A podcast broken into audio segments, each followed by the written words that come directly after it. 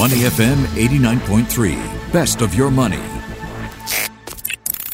Market View on Money FM 89.3.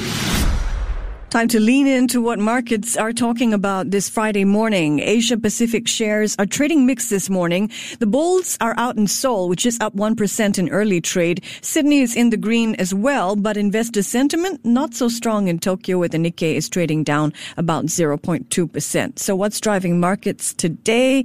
Let's find out with Ryan Huang. How are you, Ryan? Happy Friday, Michelle. Yes, you look very happy indeed. Everyone's happy. I like to joke that this is the day that Ryan has the biggest smile of the week, you know. a late stumble on Wall Street overnight kept the S&P 500 from closing at a new record high for the third straight session. The index finished marginally lower after Pfizer announced it is facing supply chain hurdles. We were all wondering about that with the super low freezing, uh, you know, temperatures required for its transportation, minus 70 degrees Celsius. And Pfizer is saying it will not be able to ship as many vaccine doses as it had hoped. So, Ryan, tell us more. What's the holdup? That's right. So a bit of a stumble. We had the support coming through from the initial jobless claims numbers first, and that was better than expected. Then you had the news from Pfizer, which prompted a bit of a late session sell-off, and that news is around the, um, I guess, the raw materials that it has been trying to use for its initial production did not meet its standards. So that means it can't deliver as promised. And instead of 100 million doses, it will be reduced by half to 50 million doses. So that is just a reflection of the supply chain issues. And I think it's quite important to keep this into context how there could be so many problems down the road as well. Not just with raw materials, you're also looking at trucking it around the country, storing it? Will we run out of freezers? Do we have enough trucks? Can we get it to enough people in the time required? And will people actually want the vaccine in the first place? So that is all part of the moving parts equation to watch out for. Yeah, and any hiccup in the line can delay the onset of the global economic recovery. Keep that in context. Pfizer shares closed down a bit shy of 1.7% and are trending a bit lower still in after hours trade. So Ryan, I understand Dr. Anthony Fauci, the US government's top infectious disease specialist, is slamming UK regulators for approving the Pfizer BioNTech vaccine before the US. So what is Fauci's cause for concern? Uh, that's right. So Anthony Fauci pretty much was slamming the UK for just rushing into the COVID 19 vaccine approval. And just to recap, this took just apparently 10 days of mm. studying the data. And he said the US would not be taking such a short time to do a approval process. And this did not go down well, of course, with the UK authorities and the regulators. And this apparently prompted Fauci later to kind of backtrack on his comments to say that, hey, this is something that UK does and they have their own way of doing things. And I think uh, this is, I guess, a bit of politics coming back into play that, you know, different regulators have a different way of doing things. And he kind of admitted as well he does not have a full understanding of how the UK medical authorities um, take their process into consideration. So this is something uh, that he's now saying, no, it could be okay if the UK authorities think it's okay. Yeah, Fauci actually uh, saying the UK ran around the corner of the marathon, joined it in the last mile. The UK countering, saying that a rolling review is what it used to act quickly to approve the vaccine, where if there's a promising vaccine in a situation where time is of the essence, then, um, you know, a rolling review can help push it out in the shortest time possible, but it doesn't mean that corners have been cut. But if you think about a rolling review, what happens to the risk to people in the meantime while things are rolling?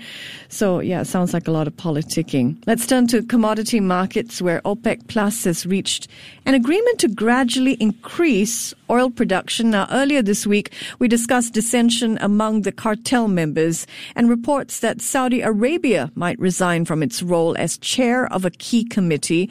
So did it turn out that that was just a bargaining ploy, Ryan? That could have been the case. And the backdrop to this, of course, is the production cuts will expire in January. So what's next, right? So this was, meeting was supposed to figure out the path in 2021. And you mentioned a bit of dissension in the week. You know, this was actually a big issue because going into the meeting, we couldn't even get a consensus. During the meeting, they couldn't get a consensus, and there seemed to be some tensions fraying because um, the OPEC Plus meeting that was supposed to be chaired by Russia and Saudi Arabia. Saudi Arabia didn't turn up, and this kind of looked a bit strange uh, when the um, cartel's biggest oil producer did not show up, right? So it kind of signaled that something was kind of fraying. And like you mentioned, is this a bargaining chip? So end of the day, they managed to reach a compromise, and this is in the form of a gradual easing of the output cuts starting from January to the tune of 500,000 barrels a day. So this is also alongside a monthly review. So it kind of shortens the time frame that OPEC Plus typically meets up. So it is giving itself more room to be more nimble to react to the unfolding situation uh, come next year. So a bit of a last minute save, I guess, for OPEC Plus to prevent a huge breakdown. So oil prices hit a nine month high on news of the agreement. Brent crude trading close to 49 US dollars a barrel. All right, let's switch gears completely. Ryan, when was the last time you headed to the cinema? wow, I have to really think about this one. I've been watching more Netflix. I can safely say at least 11 months.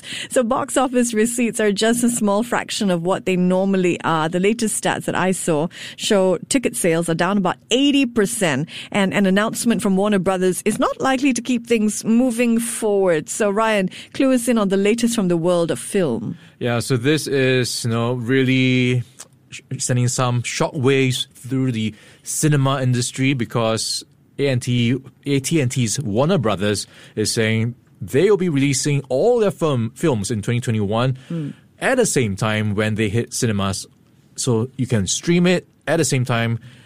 You can also watch it. So they are saying this is going to reflect the new reality of 2021 that cinemas are unlikely to operate at full capacity, if at all. So they are saying, no, we need to kind of uh, embrace the new reality and just um, work in the new normal. And all the films we are talking about titles like uh, Mortal Kombat, Godzilla vs Kong, Tom and Jerry, Space Jam, the uh, no, hotly anticipated sequel. All these films, including Matrix 4, will be streamed. So this is going to be a huge dent for cinema operators. So I think um, this also is part of the pivot or the focus on streaming services for Warner Brothers as well for HBO Max. Mm, the announcement follows Warner Brothers' decision to place Wonder Woman 1984 on HBO Max in December at the same time as its theater run. So one analyst put it this way, if that pivot sent shockwaves through the industry, this latest announcement is rattling Hollywood to the core.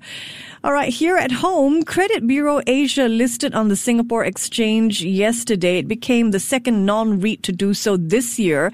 As I look at the numbers, Ryan, it appears that the company's shares had a bit of a wild ride. Investors who got a piece of the oversubscribed IPO before it went public made a good profit, but those who bought in yesterday got burned, at least on the first day, right? Mm, so good news if you bought it on IPO, price of 93 cents, and that is because the closing price um, was actually $1.07. So that is a bit of a 20% upside. But if you bought it at the opening minutes, uh, that would have been opened at $1.15. So it would have gone down to 107 at the end of the day. So maybe you would have to hold on longer. So let's take a look at what's um, the share price is for Credit Bureau Asia at the opening minutes of the STI.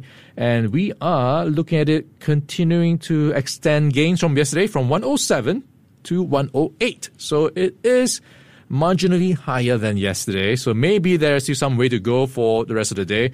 Uh, we'll keep a lookout for that one. Mm-hmm, absolutely.